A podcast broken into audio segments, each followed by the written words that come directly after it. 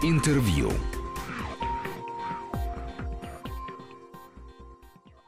И мы снова в студии. Антон Долин у микрофона. Сегодня наша гостья, научный сотрудник, хранитель Фонда живописи Республик в Государственной Третьяковской галерее Ольга Полянская. Она выступила куратором выставки «Созвездие Абширона». Это азербайджанская живопись 60-80-х годов. И мы, собственно говоря, об этой э, выставке сейчас и говорим. Мы рассказываем о судьбах тех художников, которые принимают участие в выставке. Я правильно понимаю, что э, среди тех, кто на выставке есть, и люди, которых можно назвать какими-то нонконформистами или художниками с очень несчастливыми судьбами и трагическими судьбами, и, с другой стороны, такие вполне почитаемые, статусные художники, которые были такими и в советское время, а многие существуют на этих правах и до сих пор, ведь там а, несколько человек э, до сих пор живы и активно работают, да, при том, что да. уже люди не юные. Знаете, это очень интересный, ну, не знаю, парадокс, но во всяком случае, не парадокс ли, но наблюдение, потому что разделить этих художников, которых мы собрали на выставке, на официальных и неофициальных, очень трудно.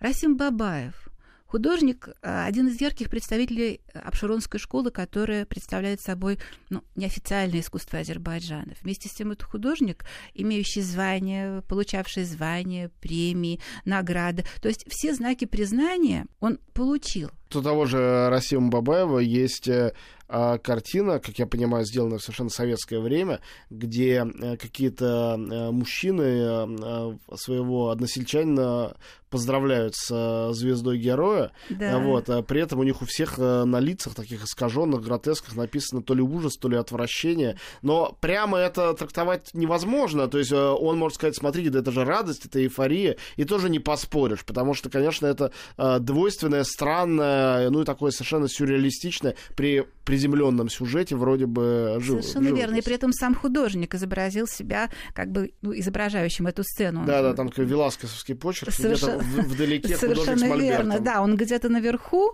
да, как будто бы сверху все, все это наблюдает и э, наносит на бумагу. Вот э, возьмем еще Ашрафа Мурада, это художник, наверное, самой трагической судьбы, как раз вот который, жизнь которого вообще делится, условно говоря, на две половины. Выпускник Ленинградского института живописи, скульптуры и архитектуры архитектуры Ленинградской академии художеств. Он начинал очень как успешный художник, э, работавший по заказам, на заданные темы, как художник-реалист, но после одного э, случая трагического... Стычка с милицией какая-то была, Совершенно да? верно. Подвыпившая компания попала в милицию. В милиции их э, изрядно поколотили, а Шраф Мурат оказался в психиатрической клинике. И оттуда он вышел совершенно другим художником, который ушел, ну, буквально как бы вот э, ушел из мира, он стал жить один в мастерской, он избегал общения, но тем не менее какая-то информация просачивалась к нему, потому что на его картинах вдруг появляются совершенно неожиданные образы каких-то западных кинозвезд. А, появляется Ленин, Крупская, советский космонавт Валентина Терешкова. На выставке представлен потрясающий портрет Терешковой. Я не знаю, насколько он мог польстить самой Терешковой, сомневаюсь в этом, но образ незабываемый из этих разных, казалось бы, вот таких противоположностей, тем не менее складывается цельный и ясный образ Азербайджанской национальной художественной школы в разных ее проявлениях. Скажите, а вот вообще э, можно ли сказать о том, что э, вокруг этих художников существует, по меньшей мере, на в Азербайджане, какой-то, ну, не культ, но э, культура?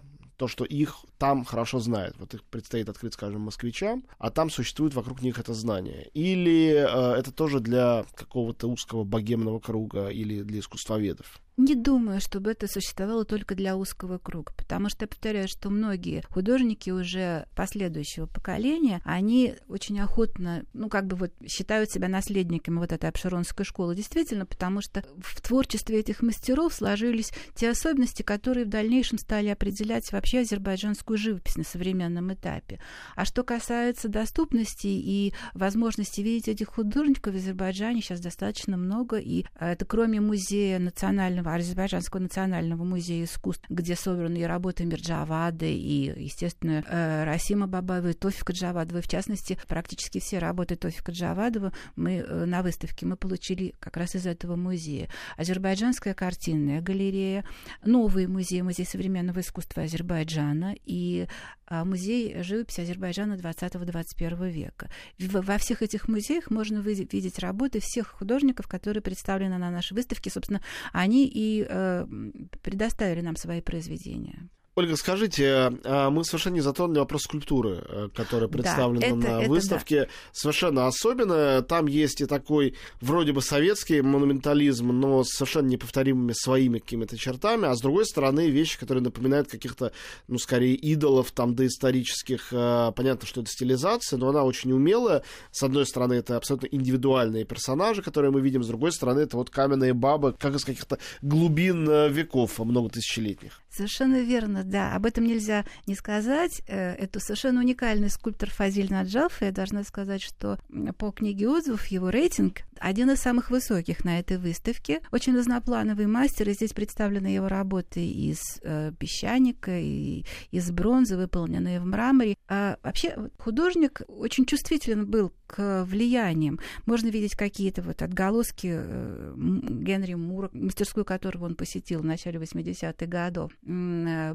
Бранкузи. Вообще его работы, они встроены э, в такой вот мировой контекст скульптурный, но вместе с тем они все переплавлены, вот вплавлены вот в эту азербайджанскую национальную идентичность давайте немножко отвлечемся от азербайджанской живописи, от этой выставки конкретной. Э, это ведь на самом деле может быть э, начинанием чего-то очень серьезного. А как бы люди не оценивали распад Советского Союза и последствия этого события, будет катастрофа или, наоборот, огромная радость, так или иначе, традиция, в которой мы все так или иначе, живя в СССР, знали о том, что происходит в республиках, э, об этом искусстве, переводились книги, привозились выставки, это закончилось. И э, то, что вы рассказывали о фонде Третьяковки, где хранится колоссальное количество этой республиканской живописи, хранится, но не выставляется, потому что непонятно как и где. Либо строить какой-то отдельный музей, либо отдельное крыло музея, либо делать постоянно такие выставки. Как вы думаете, может ли это существовать? И э, второй вопрос, что сделать для того, чтобы люди, приходящие э, смотреть все это, современные люди, не видели в этом, как видели часто, наверное, многие в СССР, какой-то такой такой обязаловки. Вот, да, это там братские народы, поэтому, ну, может, живопись средника, но мы вам покажем мы ее тоже. Есть и такая сторона мира. Для того, чтобы людям действительно было интересно. И чтобы эти выставки или эти экспозиции находили своего зрителя уже среди современных посетителей музеев. Знаете, Третьяковская галерея э, единственный музей, который обладает этим искусством в таком объеме. Э, ни в Русском музее, ни в каком-либо другом региональном музее вы этого не найдете. И, разумеется, сейчас уже очевидно, что она является одним из серьезных ресурсов для развития Третьяковской галереи вот последующего развития. Кстати сказать, что вот 16 год, 25 лет как распался Советский Союз, и многие республики э, праздновали э, 25-летие обретения независимости, в частности Узбекистан. И а, они а, осуществили а, фантастический совершенно проект. Они издали 11-томник «Сокровища Узбекистана в музеях мира».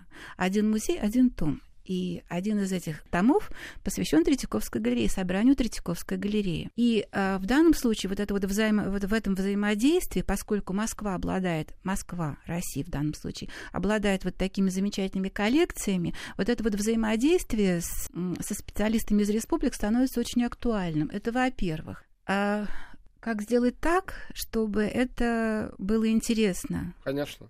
Вы знаете, вот мы сделали выставку Тайры Салахова тоже азербайджанского художника, но он не только азербайджанский художник, не только э, российский художник, и, ну, как бы художник мира. Он действительно... Тоже представлен на выставке. Он тоже представлен на этой выставке совершенно неожиданными работами. Он представлен своими театральными эскизами, угу. а, потому что все знают Салахова живописца. Он очень мало известен своими театральными, блестящими совершенно театральными работами. И это особая э, часть его творчества. Так вот, делая и выставку Тайры Салахова, и сейчас работаю на азербайджанской выставкой мы старались уходить от сложившихся стереотипов. И, э, например, Тайюр Салахова представили не просто художником-шестидесятником, хотя, наверное, это сейчас очень интересно и очень актуально, но больше, чем художника-шестидесятника, который активно развивался в 70-е, 80-е, 90-е, в нулевые годы. И он предстал на этой выставке совершенно другим художником. То есть ушел этот штамп, суровый стиль, шестидесятник, и оказался художник тонкий, а, глубокий, с интереснейшими работами 70-х и 80-х годов, яркий, темпераментный в 90-е годы. И та же цель, в сущности, была у нас и э, при подготовке азербайджанской выставки уйти от стереотипов. Советское, не советское, официальное, неофициальное. А вот показать феномен вот азербайджанского искусства. А, последний вопрос. А, вот э, есть большой фонд живописи республик в Третьяковке. Тысячи единиц без малого, да. 973 единицы. Вы бы чью еще вы в какой республике хотели бы провести? Вот будь ваша воля, абсолютный карт-бланш, э, и все готовы прийти вам на помощь и дать на это деньги, время, силы и помещения. Я понимаю, что все очень хотят вспомнить искусство э, Эстонии, Латвии, Литвы. И, кстати, коллекция Латвии, живопись Латвии самая большая, около 200 единиц.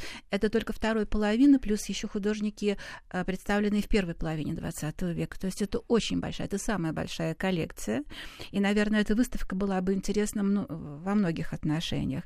Но я думаю, что кроме стран Балтии, интересно было бы увидеть и выставку Республик Центральной Азии. Об этом как-то уже, знаете, в одном современном журнале я прочитала, как-то с горечью автор начинал свою статью с того, что вот представление о республиках Средней Азии, в частности, об Узбекистане, вот, оно сводится вот к гастарбайтерам, и, в общем, каким-то таким вот вещам. На самом деле, в этот же период, 60-е, 80-е годы, там работали прекрасные художники. И коллекция, которая сложилась, представляет искусство и Туркменистана, и Таджикистана, и Кыргызстана, и Казахстана блестящими произведениями. И это тоже было бы, я думаю, интересно. Спасибо огромное. Нашей гостью была Ольга Полянская, э, научный сотрудник, хранитель фонда живописи республик в Государственной Третьяковской галерее. Выставка «Созвездие Абширона», азербайджанская живопись 60-х, 80-х все еще идет. Не пропустите. Спасибо большое.